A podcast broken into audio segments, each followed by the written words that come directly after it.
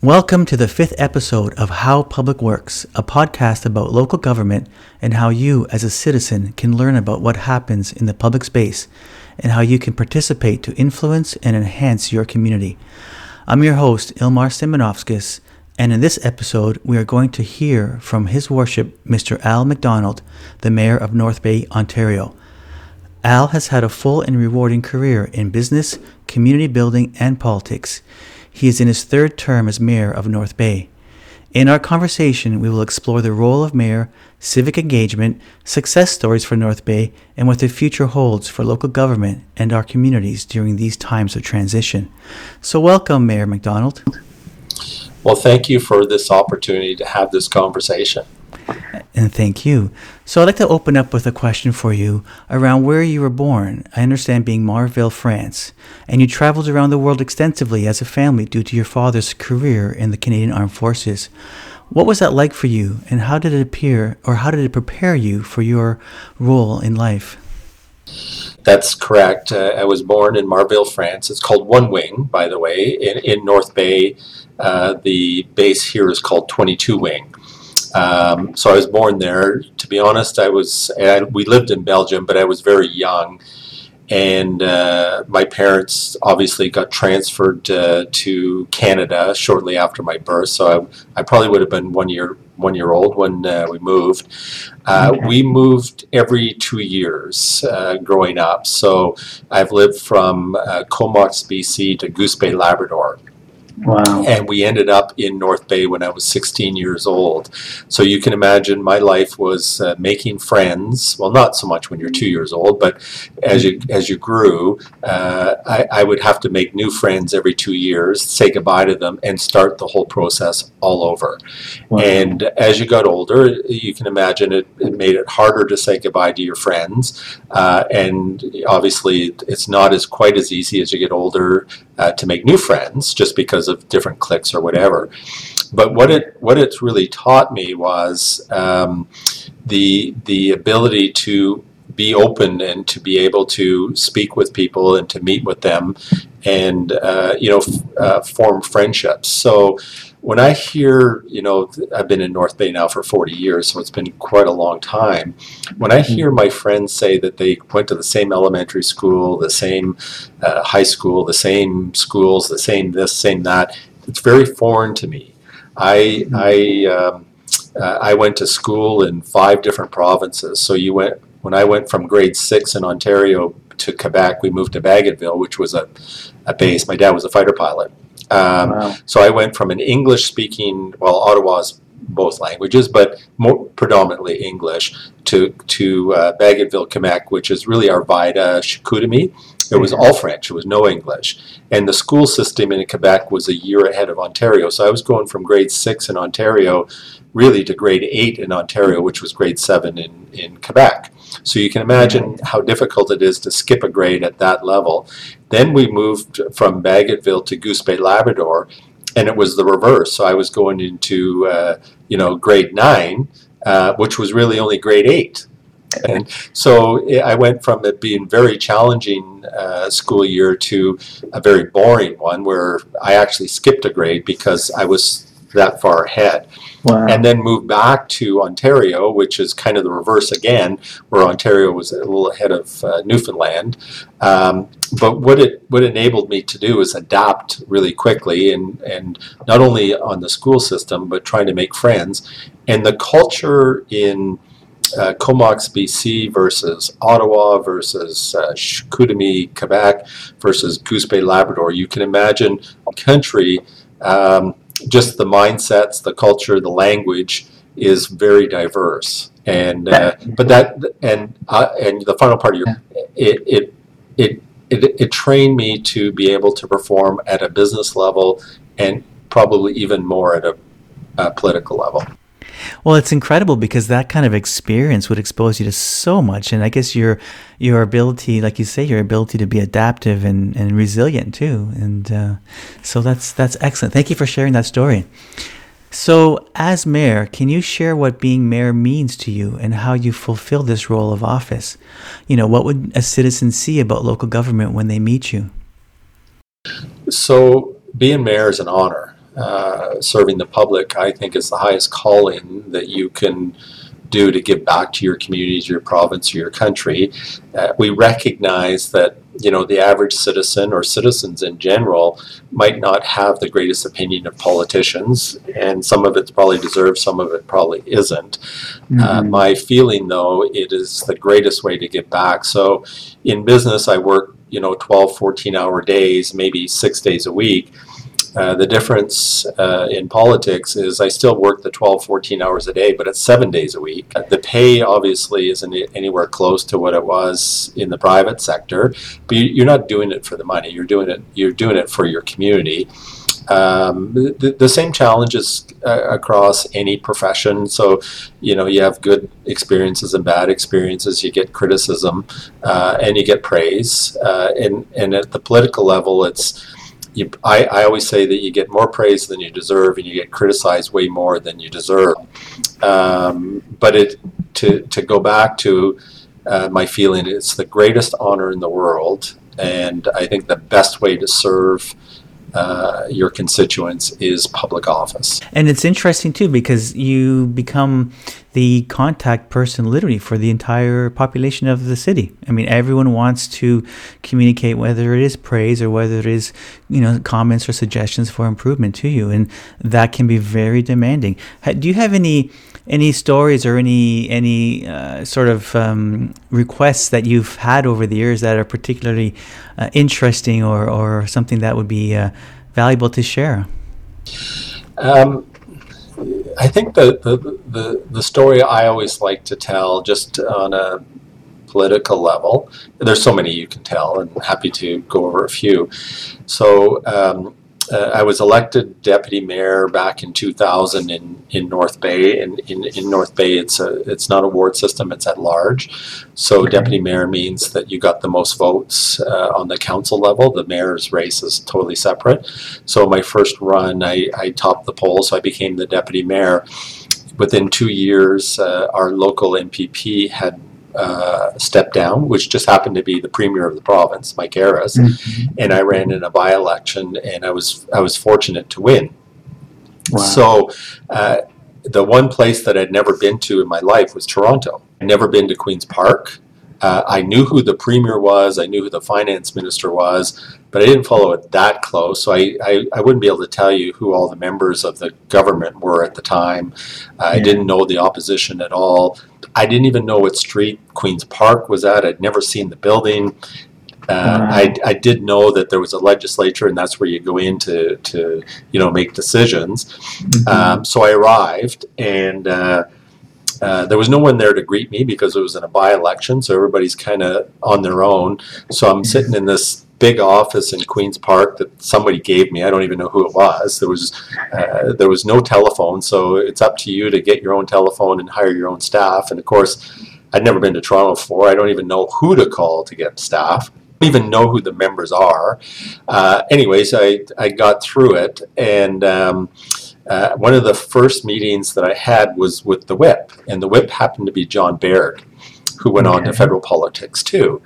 And, um, anyways, I got called into his office. I didn't even know what a whip was. And the whip says to me, We're going to make you the chair of uh, general government and vice chair of public affairs.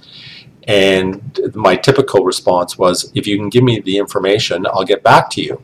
And I actually mm-hmm. said that to Mr. Baird, and Mr. Baird looked at me with a real strange look and said, uh, I'm the whip. You are the chair of General Government Committee and you are the vice chair of Public Affairs.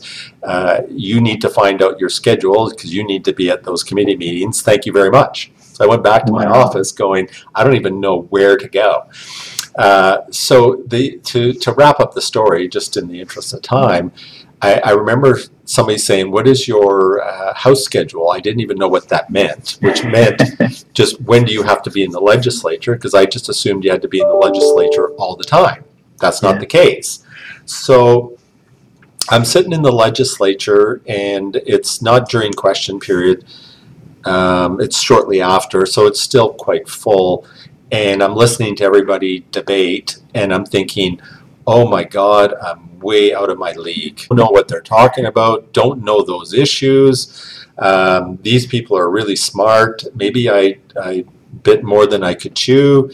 And I'm sitting there going, oh my God, like I, I, I felt like I fooled everybody. And I'm sitting there listening and going, I don't know. And I called my wife and I said, I, maybe I've done something I maybe I shouldn't have. In any event, long story short, after six months, I'm sitting there looking around going, how did they get here? They don't know their stuff. So, to anybody that's interested in, uh, you know, business or furthering their careers or politics, uh, just jump right in and learn as fast as you can. It's impossible to know everything till you get there. I really like that story, Al, because it, it, it really you know that will resonate with you know those that are entering into the workforce right i mean all of our our students in universities right now who really have had their university careers disrupted with this last you know 8 months of covid and you know seeing some of the anxiety in that in that shock and now having to step in so it's inspiring to hear, you know, hear that, you know, we've all gone through that, right? You literally jumped into the pond and figured it out. So, and how was that career for you? How, how did, in the end, did you feel accomplished and, and, and, you know, all those things come together for you? Well, my mom asked the question, so you're a big fish in a small sea and you want to be a minnow in a big sea. Um, the, the, the one thing that I did learn was, um, how government really worked at different levels. Mm-hmm. And and I really believe that prepared me for my role as mayor. And I, and I was out of politics for about seven years. I, am thinking, I don't know if this is really for me. Um, mm-hmm. But they, they asked me to, to run for mayor, so I did. And I, I was very fortunate I got reelected. Um, but I, I, I will say that it's it's a learning experience every day. Just when I think that I've heard everything, uh, the phone rings and I hear something that I couldn't even have contemplated. Yeah. Well, and I think that's what makes you know makes the sort of a, that educational experience or that just that experience alone makes it so valuable because it makes you so capable in being able to respond. And I want to ask you around that too, with the with the learning experience of working at the provincial level and then back at the municipal level. I mean, as we know, municipalities are essentially creatures of the province, and they're put in place to help cl- close that bridge between provincial uh, mandates and, and policies and what happens at the local level. And you've mentioned that you've worked on various boards and agencies, which are also again systems to help create connectivity and deliver services. So, in that role as mayor and the relationships and people that you've you know come to know through your parliamentary experiences, uh, you, you, know, you mentioned the benefits of that. Are there specific things that you would suggest, say, for other uh, politicians, councillors, newly elected uh, officials, and if, with an election coming in two years, like what would you provide some advice to some of our political body in the province? It's a really good question. I, I in, in politics, it's like a vortex, and uh, you know, you, you you you actually live in a bubble, and there's a perception of what you're really like or what you're not really like. And the advice that uh, a very astute uh, person that was around politics for I, he's like 85, so I, would like to say it's probably been 80 years he's been involved uh, in politics he said uh, he said to me, "My best advice to you is just be yourself." Uh, because that's what everybody sees. The minute you try to pretend to be something else, the cameras don't lie. I, my my philosophy was I'm here to serve my citizens and my city or my province at the time. You you can agree or disagree with the decisions. That's fine. That's all, what it's all about. But the the one thing that the politicians or elected officials have, if if they're if they're in the might the might the, the right mindset and truly want to give back they're making the best decision on all the information they've been presented uh, moving forward. And the challenge that I hear sometimes from citizens is they, they they have an opinion, but they haven't taken the time to be fully educated on the subject and then if and if you mm-hmm. can explain the whole subject to them, they they say, "Oh, I didn't know about all of that stuff." Uh, so I think is sometimes when you're mm-hmm. explaining to your constituents or the public is kind of how you came to that decision. Uh, and then people can say, well, I still disagree yes. with it, or I agree with it, or I understand. But in in in our world, just like engineers, I couldn't tell you how to build a bridge. I, it'd be easy for me to say you did it wrong or you should have done it this way. Why did it cost so much? And you'd explain, well, here's the physics, here's the science, here's the the criteria we have to use. I'm going, oh, okay, I get it. That's why you built it that way. It's the same way with politics there's so many regulations and duties and, and uh, uh, motions that you have to go through that by the time you make your decision, if you're an informed uh, elected official, you've you've seen all the pros and cons, and it's never perfect one way or another. But you've made the best possible decision at that very moment with the information that you had on hand. So, we're asking about advice to anybody that's interested. Mm-hmm. Uh, have mm-hmm. have the right mindset be be truthful to yourself that you're there for the right reasons. And if you don't have a fire in your belly uh, it's not for you. And it's good to to hear what you're describing as that that educating or that informing you know the citizens that have that, that have comments or concerns about what whatever is going on in the community and actually, I found that very common, uh, a common driver for myself on the administrative side for years, where you know, we would go to these public information centers for various infrastructure projects. And I always viewed them not so much as public information centers, but public education sessions. And it was really about, you know, what are your questions? Tell me what you need to know to help you, you know, have a bigger picture. So, very, very good advice. Maybe an experience. Um, uh, so, when I was first elected mayor, yeah. um, we had these. Uh, uh, monthly call-in shows. It was a local TV station, and the first one I went to, mm-hmm. I probably received 20 questions. I probably could only answer one factually, and the other 19 I could not. The questions I could not answer, um, and that's. And, and I've been in politics. I knew the city, but that's how technical sometimes the questions can be if I was to do, and, and I still do from time to time, those monthly call in shows, I don't need briefing notes. I know the subject's cold. There might be the odd one I can't answer, but I've taken the time to learn my trade or my my skill sets that I need to be the mayor and the subjects and, and done the research and the reading. I can do those shows now, uh, and and it, if if somebody gives me a question I don't know, I'm the first one to say, listen, I don't have that answer. But it surprises me that I, I don't know that answer. So you do take the time to learn and be educated when you make that decision. Well, and, and it's it's interesting too, and, and you're describing exactly what, what emerges as part of that craft, right? You, we we garner so much knowledge and information over our over our time in our roles, and you know it's good to hear you recognizing that. Yeah, that's actually an asset to yourself and the community because it creates a lot more transparency and communication, but also just, you know, it's an indication of how much effort and attention and awareness goes into the roles that we want to fulfill. Right. So when you described your earlier experience in, in Parliament and at the provincial level, right, you're literally, I mean, I'm sure you could go back into that role now and feel very different about it. Absolutely. I, I would be very confident to go back in and go, hey, I might not know every little subject, but that's just a little time reading and research but you know the process and you're confident in your abilities.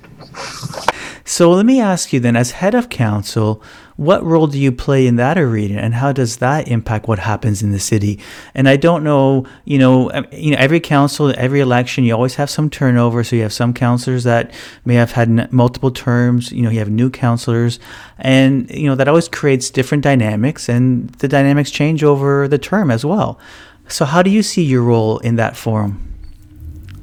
Well, under the Municipal Act, uh, the mayor is head of council, so uh, his or her job is to carry out the wishes of council. So, whatever the decision of council is, even if you disagree with it, it's your job to make sure it gets done.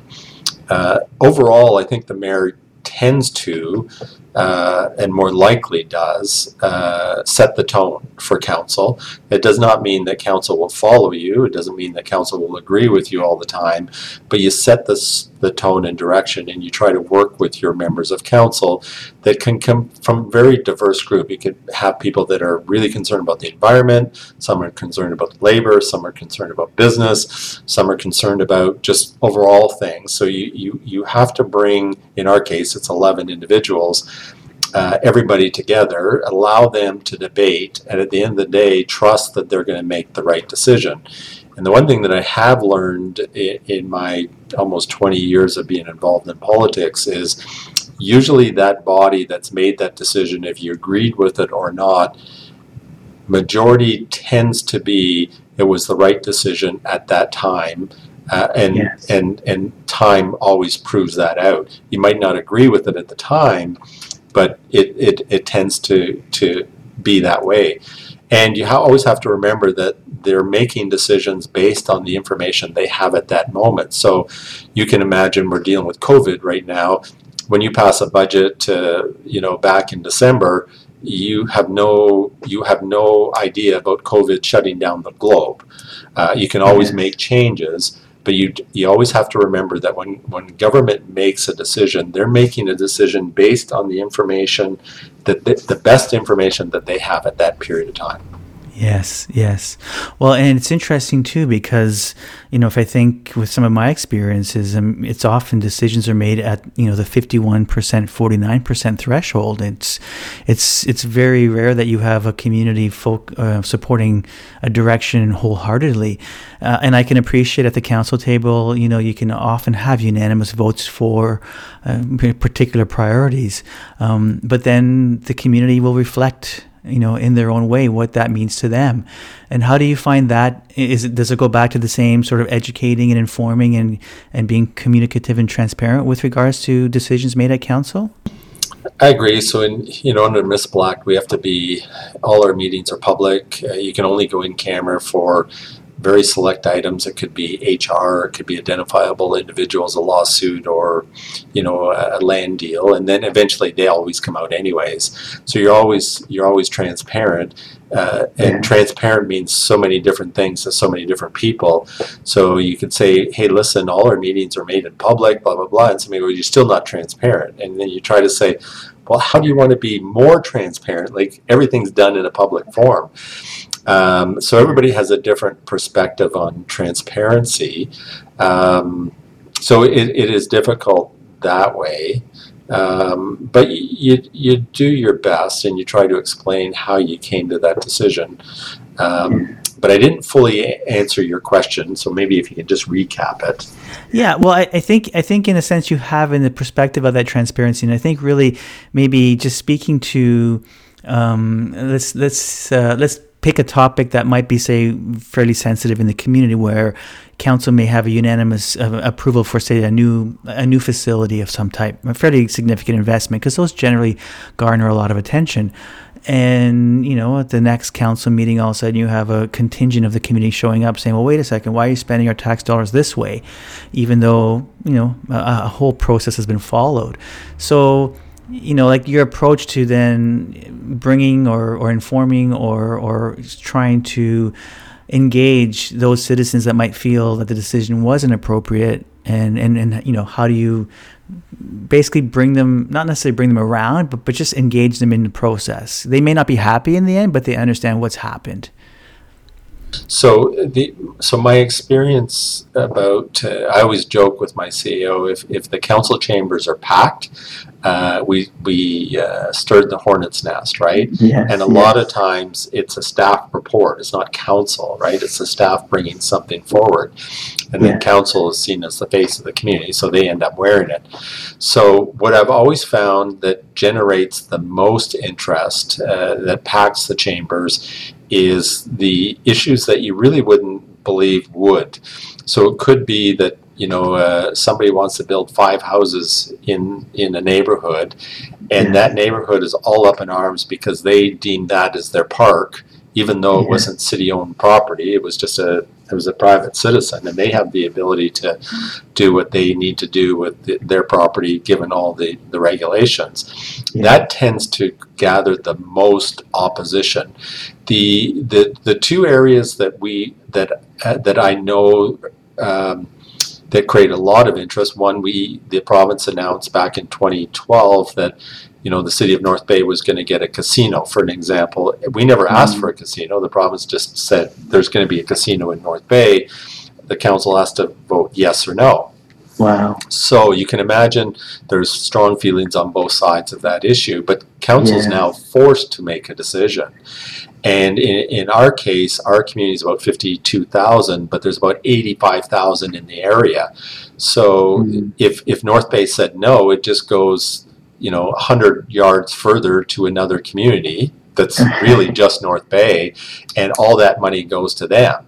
So it put council in a very difficult decision.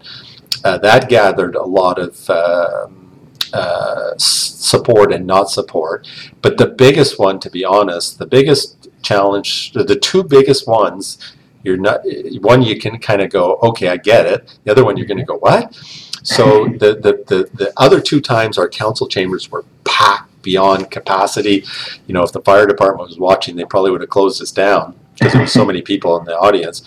One was uh, we have 42. We we live by the way, if you don't know North Bay, we're about three hours and 15 minutes from 401 and 400, so we're, we're closer than you think.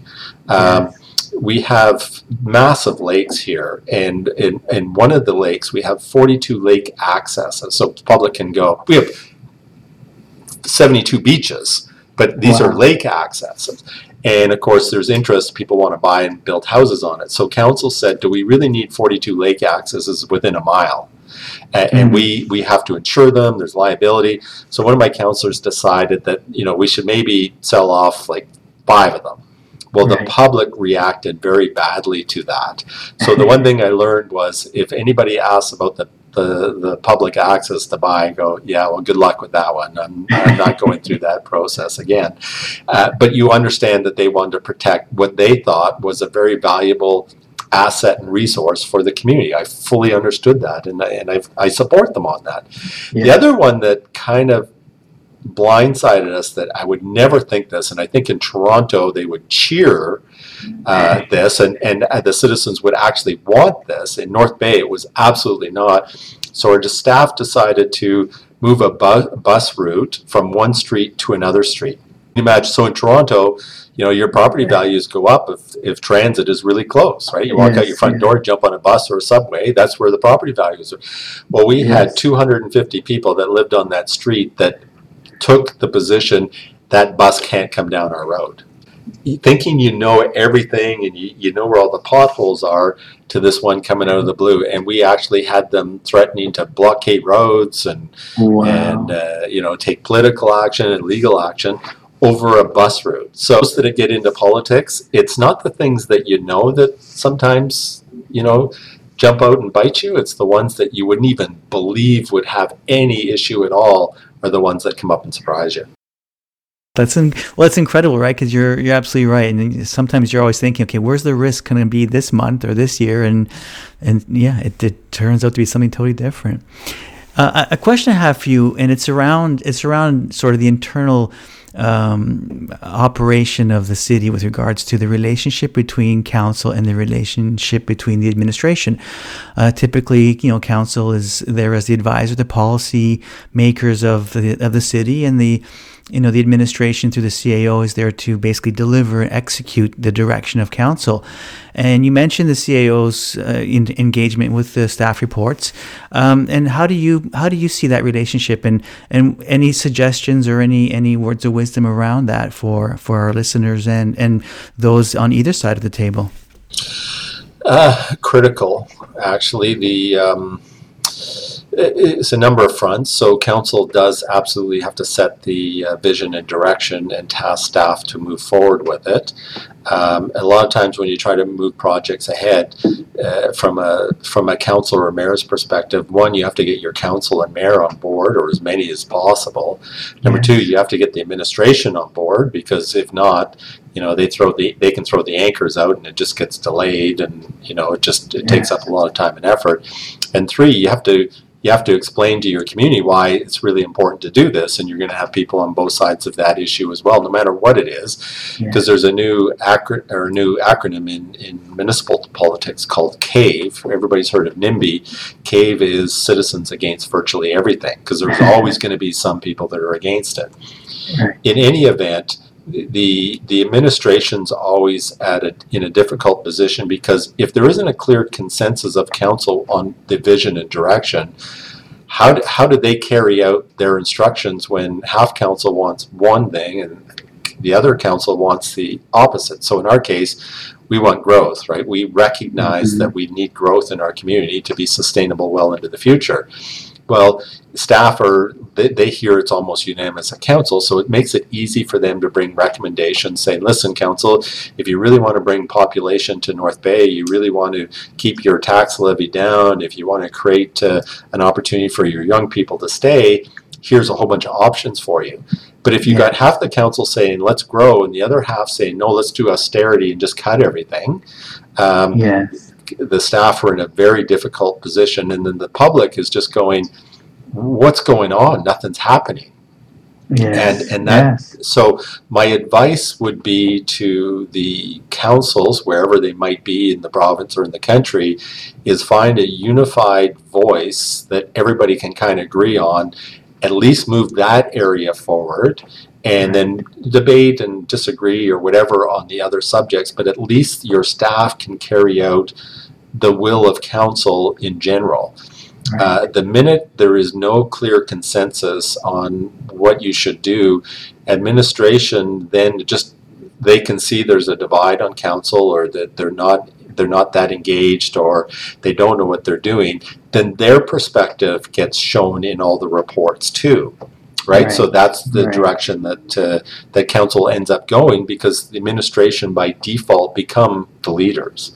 So I just encourage anybody that's uh, that's on a council or thinking of running, find out what your mandate is, stick to your mandate, and and and try to get your council or the majority of council to agree on a direction of the city, and let let your staff do their job. Very good. Yes, I appreciate that perspective because you're right. At the end of the day, the head of council or the, the council as a whole is they're that vision, right? They're that guide, and and that clarity definitely makes a big difference. And around that clarity, you know, I've seen and, and really you you came to my attention uh, through through your your economic development initiatives and, and, and just promoting North Bay and, and really Ed, I really appreciate the effort that you're putting into to putting messages out there about North Bay. So so around that, so what are the priorities of this term of council around whether it's economic development or just promoting the community? And and what do you see as as the, the future of, of North Bay and what you're trying to do in that in that sense? Um, I'll start with, um, and, you, and you're seeing it more through LinkedIn than you would with my other social media platforms. So I picked LinkedIn on the business side specifically.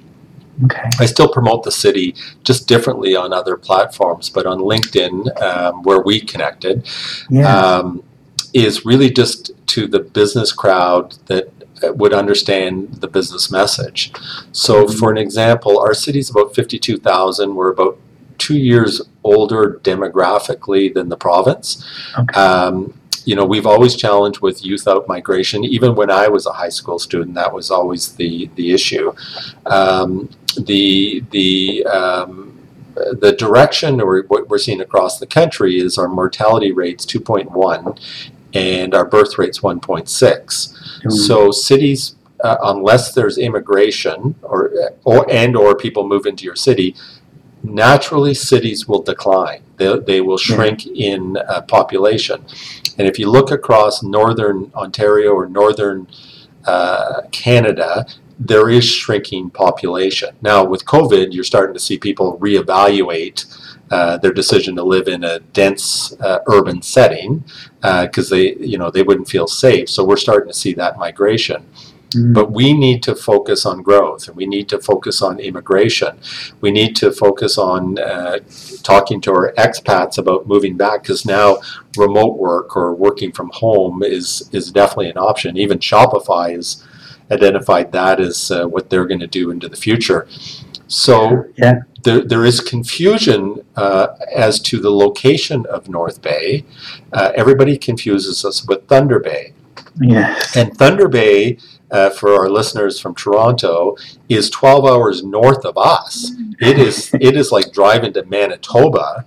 It's it's we, we, we can drive to Toronto in three hours uh, on a four lane highway. Uh, you know, to, to go to Thunder Bay, that's 12 to 14 hour drive. So they confuse us from being up there. So when I check into a hotel in Toronto, they go, "You drove here?"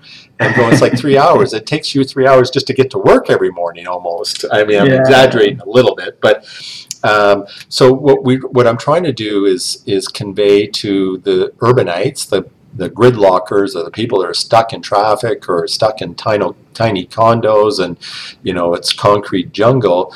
That your million dollar condo that is a thousand square feet, if you're lucky, you can live on you know a, a hundred foot lot by two hundred foot lot in three times the house for you know half the value. And you can live right on the lake.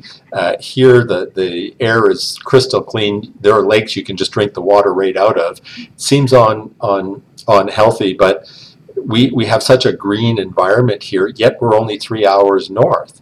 Yeah. And if we do not, if we do not attract population uh, to our, our community or immigration, then naturally our population will decline over a long period of time.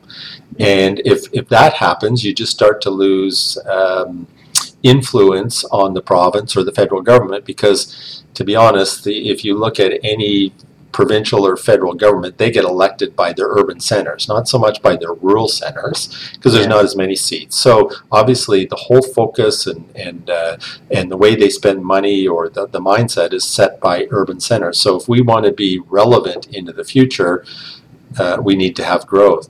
Where we're very fortunate, though, is this COVID pandemic has created a huge opportunity for us to tell our story. And that's the story that I'm trying to tell on LinkedIn. Well, and that's interesting because you know you're you're bringing a couple of, of, of questions to mind for me, and and I do appreciate you know I do appreciate a lot of the messaging that you're putting out there, and, and the benefits are are are so obvious, especially with the transition globally. Um, you know, one thing that's very relevant in the in the GTA as an example, and, and really from an environmental perspective, is this notion of intensification of urban concentration from the perspective of you know efficiency, servicing, land use. And not to suggest that you have, you know, uh, unlimited land supply in, in North Bay, but you know, what's your view on on that sense? And and you know, granted, there's opportunities to have large lots and large properties, um, but is the city also? uh, There is a downtown. I mean, the last time I was in North Bay, it's a beautiful community. There's a lot to do there. So, what's your downtown perspective in local revitalization or local uh, enhancement in, in that in that core? So, um, very good question. So, obviously, infill is uh, the preferred route. So, you don't want urban sprawl because it costs more to maintain roads and services. Uh, but at the same token, uh, you know, we're in part of the country where people value a bit of space. And when I say a bit of space, I'm not talking five acre lots, although if you really went outside into the rural areas of our city, you would find that. But in the urban center, it's it's it's hundred foot lots are kind of normal. We do have smaller lots. Um, it, the the downtown core struggles just like other uh, downtown cores because now with retail changing, uh, not so much even on malls anymore, but just online shopping, uh, the downtown cores need to rejuvenate and, and rethink their, their their footprint and what they the services that they have to offer. In our case, everybody can equate to um, uh, Central Park in New York, right? They they see this big green square in the middle of New York. The most valuable property in New York is obviously right beside um, uh, the square, right? Yeah. Central Park. We're very fortunate that we have a massive waterfront project uh, that is a huge green space, bigger than um, uh, New York, uh, right downtown core. So what we're focusing on is how do we rejuvenate the property around what I'll say is our Central Park. We call it the waterfront, and there and it's and it, it is tremendous in what we're trying to do. So we've probably spent thirty million dollars in the last twenty years just in our in our waterfront. We have Wow. another eight million allocated. Uh, there's a lot of interest in that area. Um, the the downtown core has suffered over the years. There's no question. Uh, we do have some challenges down there, but what we're finding is the investors and the developers are starting to realize there's great value because uh, one of our streets called McKeown Avenue. For those that don't know North Bay, they wouldn't understand what I'm talking about. Is that land up on McKeown Avenue, which was in the boondocks 20 years ago, is now worth about a million dollars an acre. That's Wow. because we have a state of the art hospital, uh, university, and college right there. So, of course, that drove all the retail up into that area because the concentration of people, so our downtown core suffered. Yeah. Having said that, people are starting to recognize that the property values have gone down in the downtown core specifically. Everywhere else, they're, they're skyrocketing. Um, there's value down there. So now we're seeing the investors going, hey, if every city around the world that uh, their property values go up around their parks, this is a huge opportunity for us. We actually have people now buying up blocks of land in our downtown core because they can, if they go up three stories, they're looking across a lake that you you can't see the end of the lake. So the, the vista is unbelievable. And part of the, part of the strategy is how do you get this the you know the small cafes and the breweries and and uh, the the the you know the eateries uh, down there that you and the little grocery stores so that you can make life in that little area of town.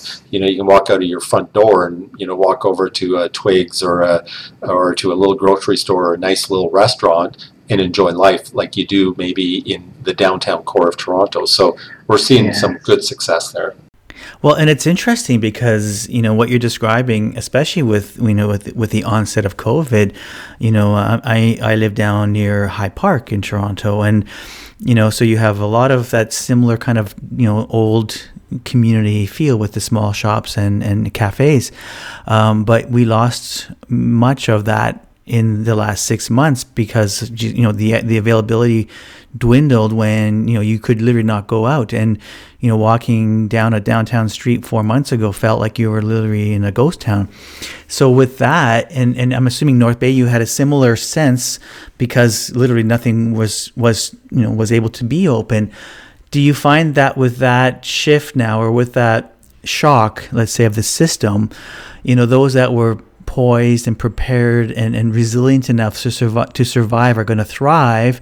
And maybe some of the you know shops or services that were marginal may reemerge as something new or be reinvested in. So do you see this as sort of the cusp of a, a whole new growth phase or, or, or a resurrection? How, how do you view that So I, I happen to be at the Toronto International Center for PDAC, which is the lar- largest mining uh, conference in the world, on March 2nd. Just you know, Wow, days before yeah. they shut down the globe, right? Yeah. So it came back to North Bay. We we basically shut down like within five days. Uh, so we have, I think, the third lowest uh, COVID numbers in the province. Uh, so Okay. we've done very well because our citizens really embraced it. We set the tone. Good. Having said that, um, the best, and this is my business perspective too, the best time to succeed is during a crisis, a recession, uh, a pandemic, uh, Yeah. because when everybody else is cutting back, uh, it is the best opportunity to be moving forward. So Yeah. what I keep trying to tell my council and my citizens are, we're going to keep following the protocols, but we can't take our foot off the gas because everybody else is. Is our opportunity to shine Yes. and put our message out because when it all returns back to normal, guess what everybody's going to be doing? They're going to be all doing the same thing. yeah. So if we can be ahead of the curve, uh, then we'll be very successful or we'll be in a more advantageous position. So those businesses that are suffering, uh, yes, you know, through no fault of their own, um, Yeah. you know, some of them are, are not doing well. But I would say the vast majority of our businesses are doing well. I mean, the travel agencies are not, for sure Yeah. at the airports, that sort of thing. But I mean, try to buy an ATV, a boat, a bicycle now, it's almost impossible because everybody's kind of reinvented their home life. We see it as a huge opportunity for us, and that's what we're focused on. Uh, so if you walk down a street in North Bay right now, you'd you'd have a difficult time finding somebody not wearing a face covering. You cannot Yeah. walk into a store without a face covering. Yeah. Um, everybody respects the rules. There's a little bit more. Uh, it's not as dense as it would be in Toronto, where you'd walk down. Yes, you know, it, it, to be honest, it was a ghost town here for the first month too, because everybody's Yes. afraid. But now they've loosened up and they understand, you know, what the risk levels are. Life, life, by and large, is returned back to normal in North Bay. But it's the new normal. So you're wearing the Yeah. face coverings. You're staying six feet away. You're you're you're you're following all the protocols. But businesses are starting to start to thrive. So people now have really embraced shop local. They, they want to support their local because we've really been pushing that message shop local. So our local businesses are, are are starting to really take off, and those ones that are just starting in business, if they're aggressive in their approach and they can demonstrate to the public that it is a safe place to go, our public's going. Well, and you're right. I really believe with you on that one because at the end, you know, um, you know, crisis. crisis does create opportunity in and of itself, right? So, yeah, I think that path that you're on is going to be incredibly successful. So, the question I have for you now is around a call to action. And because of your role in, in society, I'm going to ask this question in three parts. I want you to think about a call to action for our youth and those coming out of university or out of schooling or out of education programs into a workforce call to action for our general citizens, and considering your role, a call to action for our politicians and municipal leaders. On youth, a call of action is uh, I'm 60 years old. I still think I'm, I'm young, um, but you know, really in, in dog years, I'm a dinosaur. Um, so the the one thing growing up, what I tried to do was hang out with the older generation, find out how they became successful, how they think, how they deal with good and bad things happening. But now I, I think the youth are way ahead of my generation. They get it Mm, uh, our generation hasn't done a great job on the planet and the environment and all the social issues that are out there. There's so many different challenges. So I would say to the youth is it's an exciting world out there. You have so many more opportunities than we ever had. Uh, embrace it, learn, don't stop learning, and be engaged. If you truly want to get ahead, or if that is your goal, uh, this is the best opportunity for you. Just start. Just put one foot in front of the other and learn as you go. Don't don't try to plan everything out in advance because you'd just be planning forever. You need to make that step, as I mentioned in the part where you know I ended up at Queens Park and said, "How the hell did I get here?" yes. uh, uh, the youth really have just this incredible opportunity in front of them. So I would just say get engaged and get going, choose your path in life, and just believe in yourself. Excellent. Uh, for the general community, I would say the most important thing uh, for the general community is you learn that family and friends is probably your richest asset. So Mhm. don't lose that connection uh, because that is what's going to make your life rich. Uh, go about life uh, as you always have. You know, my dad taught me something that I've never forgotten, and I always repeat that respect never goes out of style. So always be respectful Mm, um, but live life. You only have one life, so uh, you know make it the best you can. You know, be kind, uh, get involved in your community, help others. Uh, that's what I would say. The call of action to our general community, because you look into the states, they're so polarized. The uh, racism. It's not to say that we don't have racism in Canada, because we do. We have racism in North Bay, but nowhere near the levels that they have in the states. Uh, so one thing is to recognize that we're all in this together and let's all work together because we all have a shared um, uh, journey to, to be the best we can and to have our communities the best they can for not only our, our youth but also our, our grandparents. Uh, to politicians and elected leaders, uh, I would say serve well, um, respect all the different positions, but you were elected for a reason. You were elected because the, the public sees you in a certain light eh, or your policies. I, I would stay true to that, be flexible, but it's easy to get distracted. It's easy, you know, during COVID, it's easy for citizens to say, hey, just stop everything uh, because times are uncertain. Well, the times to really believe in what you need to do is in uncertain times. So if you continue to invest in your infrastructure, invest in your community, invest in assets that makes your community a better place and makes it a better place for your citizens, that's not going to change because COVID's going to disappear. Well, disappear. There's going to be some type of solution, but there's going to be another catastrophe that's going to happen 10 years from now, or 15 or 20 years from now. So if you if you always pull back every time there's a challenge in front of you, that's not leadership. That's just reacting without knowing what you're doing. You need to be you need to be on the path where you you want to take the community recognize that you do have to pivot from time to time but if you if if you're a leader that stops because there's a challenge every time you turn around or there's a potential challenge you're just paralyzed and you're not going to move your city your province or your your country ahead so to those political leaders my advice is stay true serve well and recognize that even though the greatest challenge is in front of you, it's the best opportunity for you to to to move your your uh, constituents forward. Uh, Mayor McDonald, that's that's very very good uh, suggestions and, and, recommendations on all three fronts. I really appreciate those calls to action. Um, so with that, I'd like to first off uh, thank you so much for taking the time to have this uh, conversation. I really appreciate the insight and information that you've provided, and you know, bringing your experience and years of knowledge and and and contributions to the community to this conversation. Uh, any last words?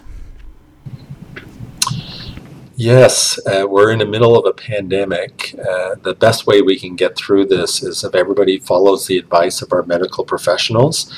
Um, and the sooner we all do that, the sooner we're going to get back to normal. So stay safe, listen to the medical professionals, and we will all get through this. Thank you so much, Mayor McDonald. I really appreciate that. And, and take care of yourself too.